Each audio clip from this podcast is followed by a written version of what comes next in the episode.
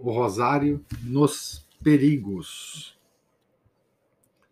Já faz bastante tempo,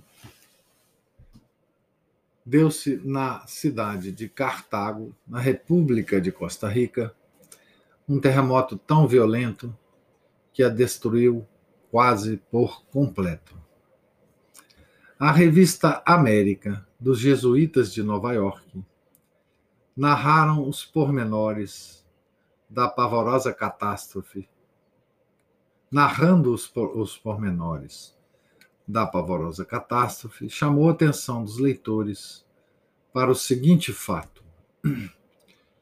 Dr. Ezequiel Gutierrez, que fora presidente daquela república, no momento do cataclismo, achava-se em sua casa rezando o rosário, acompanhado de toda a sua família. Algumas pessoas quiseram interromper a reza e fugir para a rua, mas o chefe obrigou-as a ficar até terminar o rosário. Acabada a oração, saíram à rua, e qual não foi o assombro de todas ao verem as casas convertidas em ruínas. Em toda a redondeza, nenhum edifício ficara intacto. A desolação era completa. Somente a casa do ex-presidente não sofrera nenhum dano nem sequer um abalo.